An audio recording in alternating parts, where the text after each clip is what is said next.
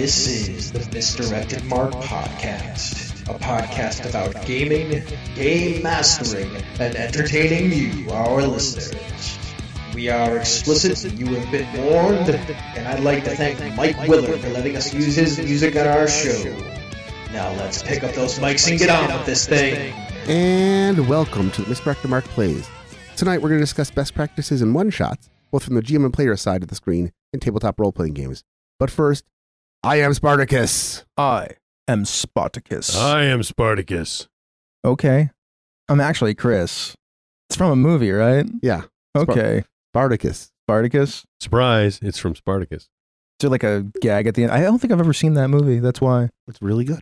Is it really good? There's like a scene where everybody's like Spartacus at the end because they're like pretending to be Spartacus for yeah. some reason. Yeah, it's- it's because because he leads a slave he leads a slave revolt, Oh, and okay. then they crucify him. oh, so they Yeah. crucified Spartacus, so then Yep. everybody's Spartacus? Yes. Okay. Makes sense. All right. Weird. It's totally a thing. Totally a thing. I'm also Chris. He's Jerry. That's Bob. Phil's Yeah. not here because he's watching his daughter sing tonight. Yes, So- she has a mm, thing. She's got a thing. Let's do some announcements because I'd like to do some announcements.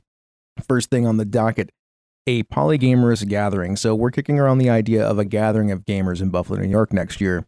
There's currently a thread on our Slack channel discussing it. If you'd like to get on that conversation, which we would greatly appreciate and love to hear your thoughts about, or you know, just hit us up on Blue Sky or wherever. Tell us what you think about this, especially if you're interested in attending something like that.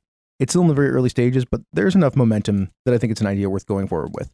Second thing is the Adventure Cache. So this is a new product from Encoded Designs and you know all all of our publishing endeavors. These are system agnostic adventures that are between three and four pages that you can use for an evening or two of play.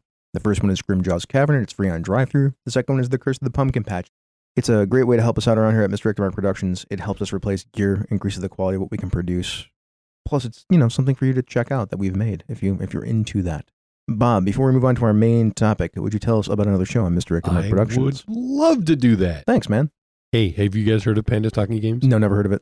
Really? No, no. Well, you should do a search because Pandas Talking Games is fabulous. okay. Okay. What's it about? Uh, it's a bunch of queer, a couple of queer gamers, and they talk about tabletop role playing games, and they make outtakes. Oh, so it's comedy too. Yes, there's there's very much some comedy. It's uh, Phil and Senda. I'm sure you know who those people are, I do. and they get together uh, every Wednesday. Most most Wednesdays. mostly. Okay. They mostly record on Wednesdays, mostly. They mostly come on Wednesdays. And they answer listener questions about playing, running, and designing tabletop role playing games. Cool. So get cozy and let's talk about some games. Sounds pretty awesome. All right, let's get to our main topic. Jerry, you ready for this? I'm ready. Workshop, workshop, one shot games. How to be a good player, how to be a good GM, how to get in, how to play, how to have fun, and how to pull off a good one shot adventure. And don't suck. Don't suck. So this has come about because we, me and Jerry, were just at a convention. We played a bunch of one shots. And Bob, this weekend, because we were gone, the uh, group that we normally would have played with on Sunday also played a one shot. So we're going to talk about one shots. Let's dive right in. Point number one. As a game master, I think it's very important to get things going as quickly as possible. I, I like having my players contribute within the first five to 10 minutes of a game if I can. And what I mean about that, or by that, I should say, is that I don't need my players to like roll dice or interact with the necessary mechanics of the game, but they need to be doing something, making choices for their character, building their character, maybe rolling dice or doing things that mechanically matter in the game, whatever it is. But I don't want to be narrating at them for a while. Who else has got some thoughts? Uh, with that in mind, I think that if you have a, a complicated setting that you think is going to take some description, before the game as part of your prep, record yourself doing your intro. And if it takes more than about five minutes to do, find where you can cut things and move them to other parts of the game uh, because you don't want your players sitting there for half an hour while you tell them about your setting. You want them involved, interacting, just like Chris said. Let me tag on to that. I, I like that idea. I like the recording thing. Mhm. I think if you have like a setting that you need to describe or some stuff that you need to describe about the game, you should take like the three most relevant points about that setting and you can tell the players those three things. Mm-hmm. And then after that, you have more, you should work them in as the game is being played or things are things are happening. You can do the thing where you're like, hey, your player would your character would know this is a thing in the setting. Or hey, this is a thing that's going to come up in a second, so let me tell you about it for really quickly. That way you were not just shotgunning information at them, you're dispersing it through play. Yep. Anybody else got anything? Make sure that the introductory activities that you do have with the players are active. Like you said, giving them choices, asking them questions, or giving them a chance to actually interact with the world, talking to people, NPCs, whatever, right off the bat. Sure. Yeah, because that's that's doing something, right? That's doing something. Mhm. All right, let's move on to point number two. So this is a player point. I think as a player, and this this has worked for me very well in pretty much every every one shot or every game that I've pretty much played in the last like couple of years. I try to interact with the other players in character in the first scene or while the introductions are going on if possible. Now, I don't think this should be a lot. I think it should just be enough to let the other players know that you're open to talking to them in character and showing off a bit of who your character is. Does anybody else have any thoughts about that? Yeah, I think this is one of those moments where if you take the initiative to put yourself out there in character and start talking to someone else, there may be another player at the table who's not as extroverted, maybe a little shy at the table. They're with people that they don't know, they're more reluctant. And with somebody else stepping forward and doing the thing, sometimes that's a good impetus to get them to like, oh, okay, somebody else already did it. I'm going to jump in and I'm going to do it too. Yeah, it Sometimes creates, it's all it takes is somebody breaks the ice. creates table culture. When players are introducing their characters, as a player, pay attention to the things that they mention. Mm-hmm. Um, they're going to tell you the important things that they see on their character sheet that are interesting. So if somebody mentions that they've got their favorite gun, ask them what the gun's name is and ask them if they're bringing it along in that campaign. Talk to them about something. If they mention their sister, ask them about their sister or make a comment about it. Something along that line that is showing the player that you're that you're interacting with them, but also gives them a chance to wants to kind of interact with you as well by explaining more things that they think are cool. Gives you a chance to make running jokes too. Mm-hmm. Hmm. Anybody else have any thoughts? If not, I'm going to move on to the next player point. Okay. Cool. So be gracious when it's not your turn to act as a player. I mean, I think you should feel free to add in little bits here and there, but you need to give others space to enjoy the experience of the game. And also, you need to just sit there and enjoy the experience of the game. Like these are the things that are that that you can be doing while being gracious. Also, listen and try to figure out what other players are trying to get out of the game, and then help them achieve those things. Uh, anybody want to like expound upon that before I do?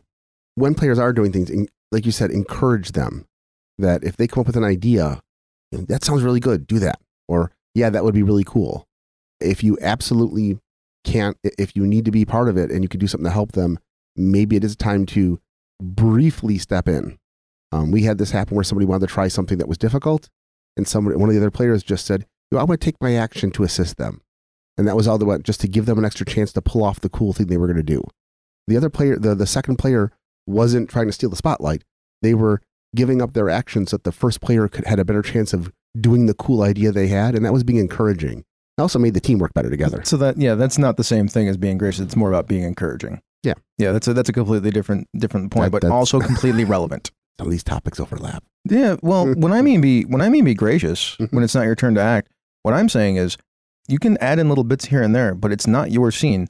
And that means you are also like you are while being encouraging, you are also listening so that once you hear things that matter to them, you can bring that back up later. For instance, in my uh Achtung! Cthulhu game that I played this this past weekend at GameholeCon, which is, is a while ago when you all hear this, there was a character that had a dog, and pretty early on, I asked if I could pet the dog because I wanted to bring, make the dog a thing, and the dog had a name. The dog didn't have a name in the character sheet; had the, the character gave a name. So I was like, oh, the player gave a name. So I was like, oh, that's important. So I asked if I could pet the dog. So I pet the dog, and then that also encouraged a bunch of other people to eventually pet the dog during during the game.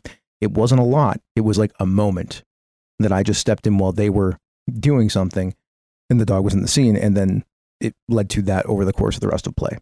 Yeah, it gave it gave other people something else to touch on as well. So then you created Connection. interaction. Yeah, because I listened. Yeah. To them, listened and paid attention to what was important from the other Mhm. players' points of view.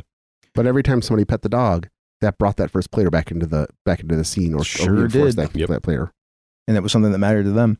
Uh, that's the kind of stuff that I'm that I'm talking about there. So, as a GM, I think it's important to help move the game along. You need to know the rules so that you can answer questions. If you don't, then you should just make a call if something comes up like that and make it in favor of the players, and then move the game along. Worry about figuring it out later, and you should so you can tell them what the actual rule is, especially if they're there to learn the game. But don't let that bog things down. I mean, this is all about pacing. I think Mhm. pacing pacing has been a thing that's been getting kicked around in the RPG sphere lately. And uh, no, Monte Cook, I think, kind of like started this this thing saying it's the most important skill a game master can have. I'm like, well, yeah, that's true. It, uh, pacing is the most important thing that you can do in a game. Uh, you can cover up a lot of bad things about the game because we don't care if the game is trash in a lot of ways, as long as the game moved and we got to do fun things. And I, when I mean trash, I mean like the story has got plot holes or like none of some of the stuff doesn't make sense.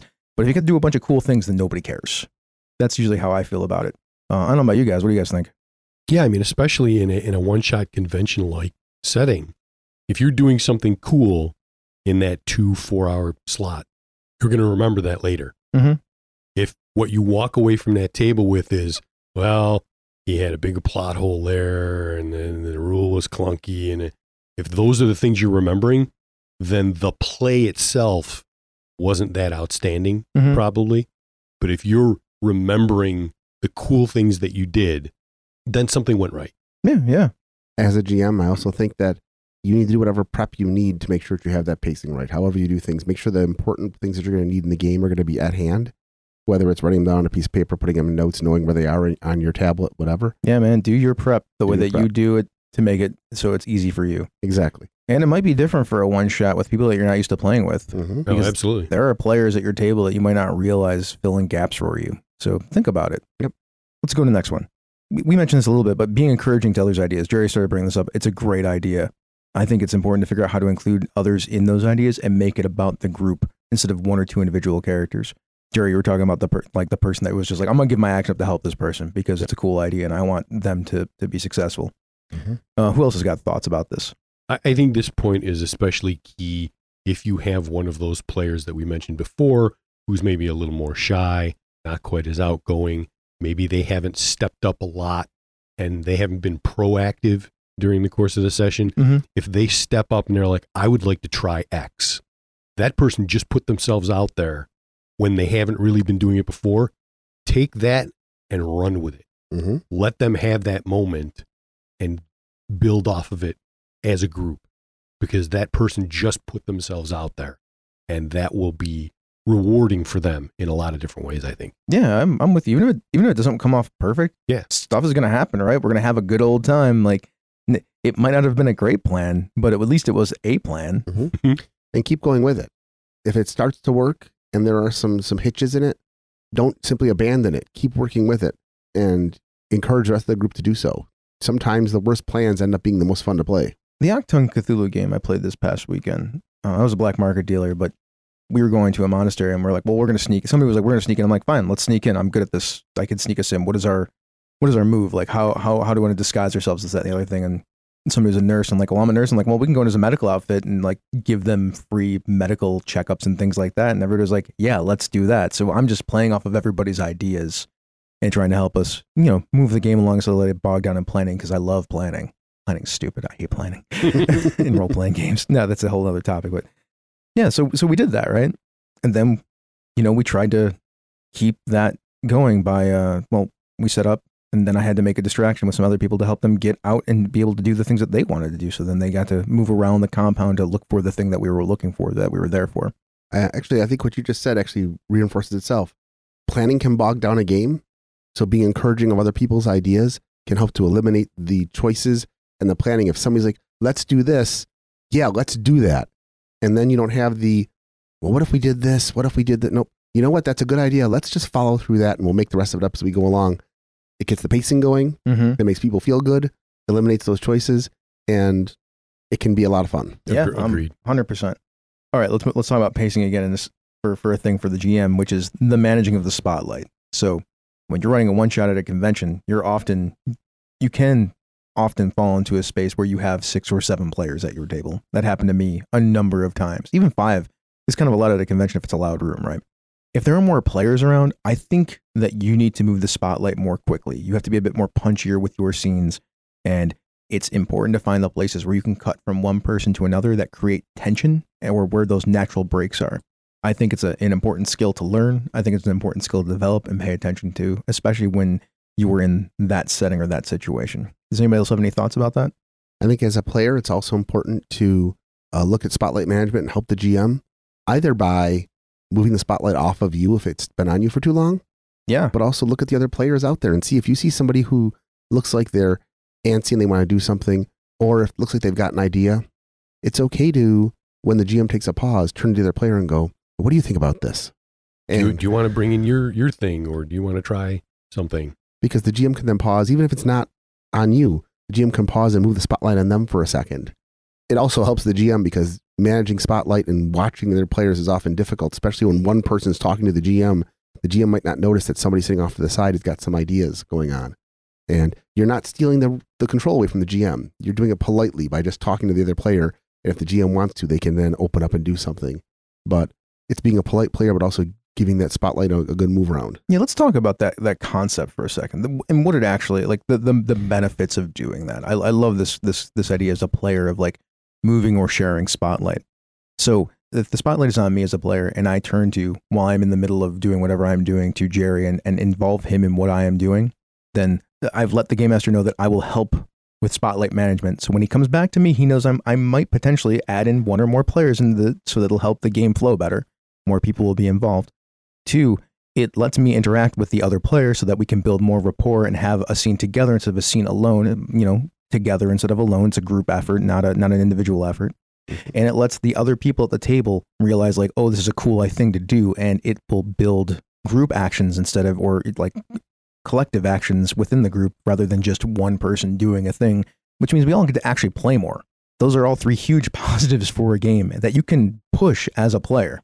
Now, it doesn't work for every scene, right? Like if it's a fight, like if I'm, I, I'm gonna make my attack roll, right? But when you're in those like moving around exploration scenes or things like that, and you need to, you know, go somewhere with somebody, then you can do that, right? And that Mhm. gives you a chance to turn and talk to people. Good stuff. Good stuff, Jerry. And that's actually a good one to carry beyond one shots Yeah, absolutely. for everyday play in a normal campaign that you, you know, It- 30, 40 sessions in. I'm like, with you. I think everything we've said here applies to Yeah. campaigns. Oh, it, Yeah, it does. yeah, yeah. But we're hyper focused. But we're hyper. But yeah, I agree. Mhm. That is something we, we need to see more of in games. Yeah. The, the nice thing about what we're talking about here for the most part is we're as players helping build a table culture in a one shot environment Mhm. now it is temporary but i watch multiple times table culture be built at the table by the players in a rapid time and it often started with one or more characters players talking to each other not necessarily the game master because the game master in that power dynamic has way more emphasis on what's going on in the game but uh, us as players can really help define how we want the game to go. We saw this in one of the games we played where two of the players were making jokes about one of them being an idiot. It was a running joke going on Mm-hmm. that the players were making fun of the character stats back and forth, Mm-hmm. but doing it kind of in character. And the GM j- just paused for a second, waited for everything to die down, and then said, Well, you didn't realize that all just happened in character. Mm-hmm. And that refocused everybody back on the story itself and each other's characters instead of the you know mechanical thing that we were all that we were doing while that conversation was going on while somebody was trying to look up their stats and that sort of thing. So even though the focus wasn't the character doing the the stat thing, because the other characters were all goofing around in character, Mm-hmm. that spotlight was all over the place and had a good time and everybody had a good time with it. Everybody was involved. It was Yeah. fun. Yep. Here's one that kicks back towards the early part of the game, I think. Let's talk about questions as a player that you can ask in play. Like one, I like to have my character sheets have some gaps in them when I'm making them for for for a one shot, or even when they're given to me for a one shot, because I like to fill in a, a thing or two. Like I don't need to fill in everything, but I like to fill in a thing or two. Unless the game lets me make my character in five minutes, like uh, like the Borg games, any any Borg game, apparently you can generate a character in five minutes, Mhm. which I like. But then you can ask questions. So, uh, Jerry, what are some of the questions that are quality to ask? The two big ones I always think are number one, how do you know each other? No, yeah, that's good. And the second one that's really important is why do you get along? Why are you a party? Why are you together as a team? We played in a game where the GM actually answered that question for us initially, but it really set the tone. Um, it was Call Cthulhu, and he said, There's really only a couple constants here. He said, You all know each other. You're all 12 years old, Mm-hmm. and you're all on the volleyball team together, and you're all friends. Your friendship can vary in its quality, but those are the constants for this. And then went on from there. And then the players started asking questions of each other and know who gets along with who and who hangs out with who. But in other games where the question was, you know, well, why are you all together? Well, because the captain has a starship, we're all part of his crew. So, um, so what, what's your what's and then when the players ask something, so what's your role in the crew? Well, I'm the engineer. Okay, Mhm. we know that kind of thing. Why are we all here? And by the time we just asked a couple of questions, we weren't just six players showing up to a table or even six pe- people on the same team. We were part of a crew. Yeah, I mean that's good, right? Like that gives you, it gives you, without having a frame for the game, that gives you a frame for the game in, in a lot of ways. it also overcomes a lot of the possible interparty difficulties that can occur in a game. Because if you have a bunch of people coming with different personalities, if during your question answer you've established you can establish a couple of things like relationships and who gets along and how, Mhm. it keeps from figuring out like why would I why would I sacrifice a resource to help this person kind of thing. If I don't like the Ambrians, why am I in this group with three Ambrians? Well, because I'm here to spy on them or something, or because I fell in love with one at one point or whatever. Sure. Yeah. Right. Like there you go. Just you answer the question and figure out how you how you stick because you're only there for four hours or three hours. and as a player, lean into those questions when they're asked to you. If they say, "Well, why do you all get along?" Don't come with, "Well, I really don't like anybody." No, Why do you- oh, I get along with these people because I, I might hate the rest of the world, but these are my friends and I trust them. You know, Sure. something like that. Lean into those answers. Yeah, because if you don't, you're just you're you're making the game harder for everybody, including yourself. Really, you're just defying your you're you're making it so it could be less fun for you in a lot of ways.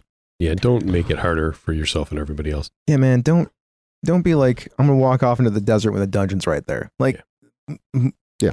I mean, you want to do that? That's fun for you. I'll just turn to you every 15 minutes, be like, "You still walking in the desert?" Like, yeah. I'm like, okay. Just turn turn away. Yeah. I don't know. It's just Here, here's a good question. Are you okay with this? Yeah. I, that's and a I mean great that in, question. in the context of like, I have an idea for something between our two characters. Are you cool if like we're twins? Are you cool if you know we both dated the same person once and we're kind of a little raw from that right now? Mhm. But get the buy-in from the other player. Always. Yeah, I, there was a lot of situations this past weekend where where there, that question probably should have been asked a few more times. there was almost a s- a, situation where I actually had to stop the game because I was like, I don't know about this. I almost had to be like, well, let's talk about this for a second because there was a, a riddle with heart of the sea and blood to get through. You have to have the heart of the sea to get through the the door of blood. And we're standing there. We we all like drip some blood into this like pedestal with a cup, and then people started talking about cutting somebody's heart out. I'm like, well, we didn't talk about player versus player when we sat down at this Mork Borg table, this this pirate Borg table. Luckily, we just figured it out. But um, in the Forbidden Lands game, somebody had given me their socks, which had little hearts on them, to wrap around my face with water to walk through this uh, mushroom grove that was like putting us to sleep. Mhm. And then somebody else said, like, well, that means that's like an engagement proposal in in uh in in this culture. And I'm like, oh, cool. I guess we're engaged now. but nobody asked that. Like, I just you put it out there. I said yes. Like, let's go. I, I had a character that was in Symbaroum where I was among the civilized folk. I was a barbarian witch, but I didn't tell anybody that. If it was known that I was a witch, I might get arrested and burnt at the stake. So I told the party that this is my character, this is what they've got. And then I said, now, this is all information that you as players will know, but your characters don't. My character is actually a witch. I'm here to spy on the Ambrians.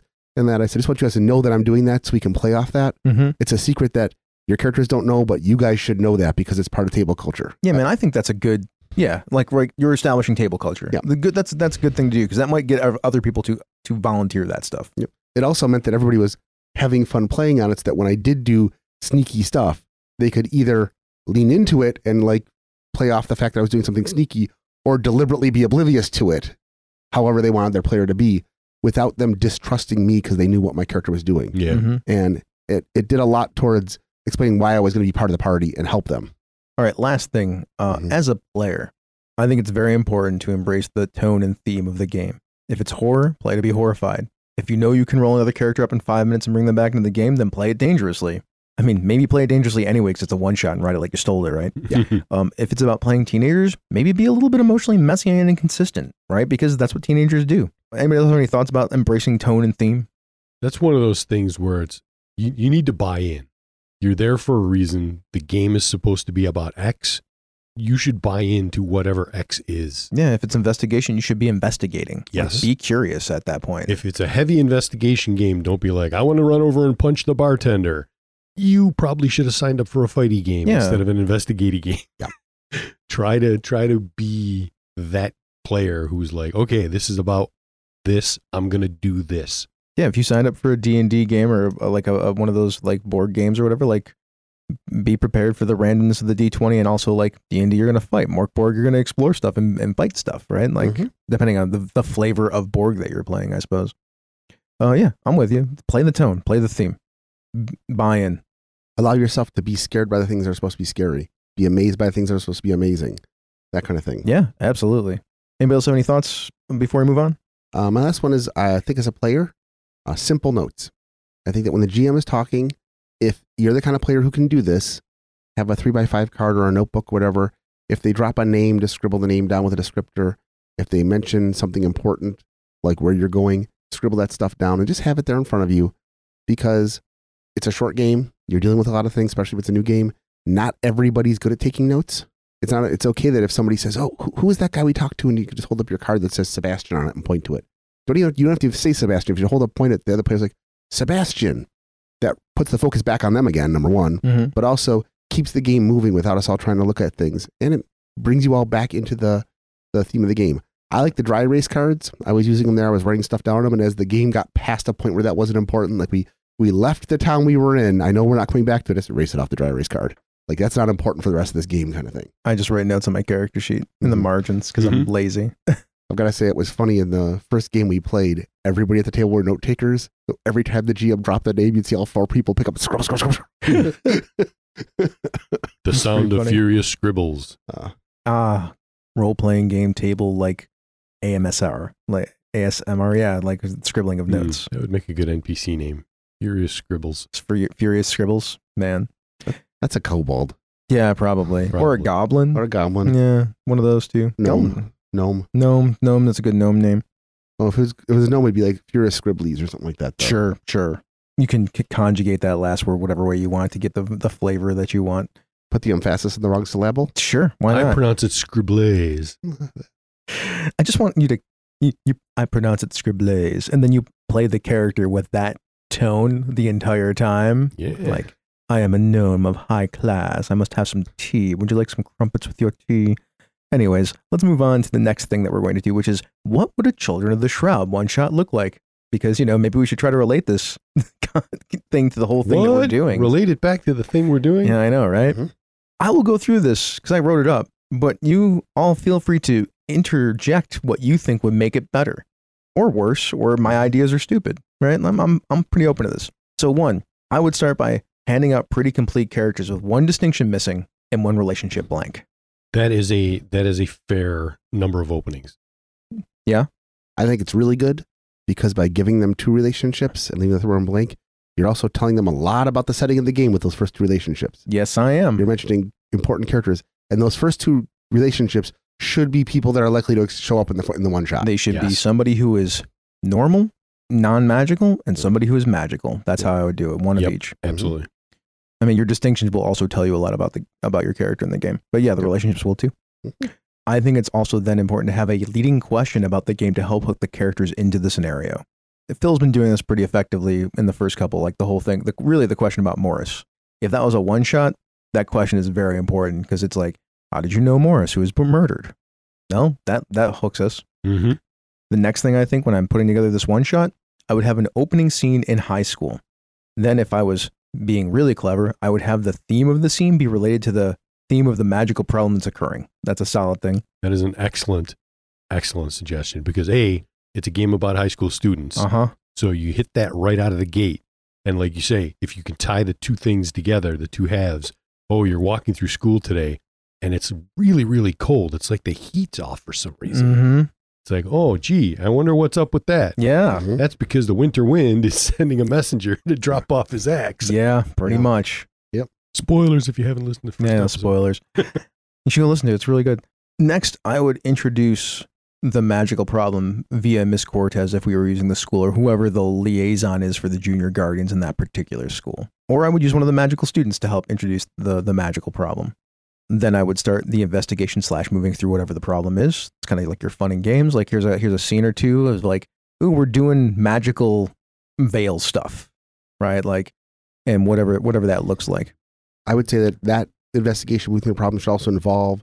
That's a, if you haven't yet, that's a good place to bring in a couple of mechanics. Yeah, I mean, Uh, I mean, this is we're playing the game now, right? Yeah, like the yeah. investigation thing is roll some dice. Yep. The uh, the early stuff could also be like the high school thing would be roll some dice too. Mhm. Hopefully, that scene is also roll some dice, en- engage with some mechanics, whatever the whatever you want the game to. be. Our our game has a lot of me- like rolling of dice for mechanics. So Yeah. yeah, I, I agree with you, Jerry, one hundred percent. At this point, or maybe previous to this, I would introduce a B situation for one of the characters that's tangentially related to the A problem, because like I like having that. Hopefully, with the stuff with the characters, when we'll talk. I mean, I, we can talk about this right now. Hopefully, these characters will interact in some way, shape, or form before this and cause their own trouble. hmm Like Mhm. you, or you can use their relationships, like leverage their relationships that they have against them to cause them some amount of trouble before this point, as Yeah. part of like the the fun and games part of it all, especially with that investigation or whatever's going on in school. But yeah, if if you haven't really gotten a lot of that, here's a good place to drop a B problem that's that's related to the A problem. I would continue the investigation then, moving through an, another problem, and then potentially have a twist at this point, and that will then lead to the final situation confrontation. Because I know how long a freaking Cortex game takes to play, especially when you start rolling dice in some sort of conflict. hmm So, you know, you got to pace this thing out for your three and a half hours. In there, you know, you can insert more of the relationship stuff that you have or whatever the problems are of the scenario, whatever their whatever the framework, which is probably some sort of investigation. Our, our Children of the Shroud games are mostly investigative type scenarios where we're looking into Mhm. things and problems. Mhm. And then that leads to the final confrontation situation, along with the resolution of the B situation, hopefully. And any other th- situations that have cropped up along the way that have been made by the players during play, because don't ignore those things. You Yeah. just can't necessarily always plan for those things. Right. And then you have your den- den- uh, your, your Denouement. denouement. Did 'em all. Yeah, which give the players a, a few minutes to like tell the, what happened after that, or have your own denouement and things like that. I think that is a good structure for a Children of the Shroud one shot. Any thoughts? I think that's a very solid list. And this is kind of where I live in, in providing stuff. So I think be aware of the fact that confrontations in Children of the Shroud, like actual combats, uh, can take some time. So they take some time. So I would not make. I would. I would plan for one, and if you're gonna have a second one, it should be very short. Something like a bully shows up or something that can be resolved in one round. I would not plan a second conflict in a in a one shot Children of the Shroud game because it'd be pretty quick to eat up a good chunk of your time. Yeah, we have not eh, over the course of our game, we have not had a lot of fights. Eleven sessions of play, I think we're. well, I don't know if it's eleven sessions. It's a lot of sessions. It's like seven or eight sessions of play. Mhm. There hasn't been that many combats, like n- n- that many like throwdown situations because they take a while. Yeah. Mhm. I don't know. That's that's a that's our episode. I hope I hope everybody enjoyed that. If you have your own thoughts about what makes a good one shot, I know if Ange hears this, she has tons of thoughts about this. So you Mhm, know, yep. there's that. We would love to hear them in our Slack room. Message us on on Blue Sky. Uh, you can message me, Chris Sniezak. I, I follow all that stuff. I will bring them back to the group and we'll talk about them on a show somewhere. With that, we will be getting out of here. We'll talk to y'all next week. Thank you for listening to Misdirected Mark Plays. Now let's do some Patreon shoutouts before we get out of here. Let's start with the Royal Court. The Polish Ogre, who is our very own Polish Ogre, Ty Prunty, also known as Lord Timemonger, Lars Henrik Evjan, the Lord Out of Time, Jim, the Royal Merchant Emeritus, Chromatic Chameleon, the Queen's Spy Mistress, JT Evans, the Queen's Librarian, Schmitty, the Keeper of the Labyrinth, Andrew Dacey, the Warden of Whiskies, John Carney, the Court Necromancer, Craig, the Lord of One Name, Tiberius Starcrash Smith, the Baron of Britannia, Eric Bonts, the Weregator, and Kevin Lovecraft, the Royal Beard. Now we have a bunch of other patrons that get a shout out here too. Thank you so much, John, Chris Constantine, Miko Froelich, Eric Simon, Athelus, Not That Billy Mitchell, Fiona, Kathleen Halperin, Christopher Gamelk, Michael Beck Esperum, Joseph Knoll, Carlos Hepgalema, Michael Draper, Alice Kira, Jim Fitzpatrick, Brantley Harris, Steve Radabaugh, Rory McLeod, Ninjabi, Richard Wyatt, Joseph Peralta, Brian Kurtz, my Brett, not my Brett, but somebody's Brett, Chris Steele, Jared Rasher, Eileen Barnes, and Brandon Barnes. Thank you so much for being our patrons. If you'd like more content like this, you can check it out at misdirectedmark.com. If you are interested in supporting the show and other shows on Misdirected Mark Productions, you can go to our Patreon page at patreon.com slash mmp. You can get a whole bunch of stuff there, including extra bonus podcast episodes, material concerning this game, The Children of the Shroud. That includes character sheets, our game rules, some of our setting stuff, and Phil's thoughts from behind the screen. If that's not your thing, then you can just tell a friend about us. We'd greatly appreciate it. If you're looking for other podcasts to listen to, there are a variety of shows on our network. You can check out Pandas Talking Games with Phil and Senda, where they talk about all kinds of game stuff. The Gnomecast, where a bunch of gnomes get together to talk about gaming topics to avoid being thrown in the stew.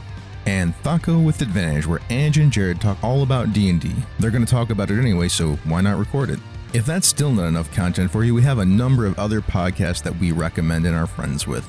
The Tabletop Bellhop, your board game concierge, The Knights of the Night, an excellent AP podcast, Mastering Dungeons, where they talk all about D&D if you want some more D&D stuff, and How to RPG with Sean P. Kelly. You can catch that on YouTube. He's live on Saturday mornings. I'm often in the chat room there. Well, this has been a Misdirected Mark production, the media arm of Encoded Designs. Mic drop. We out.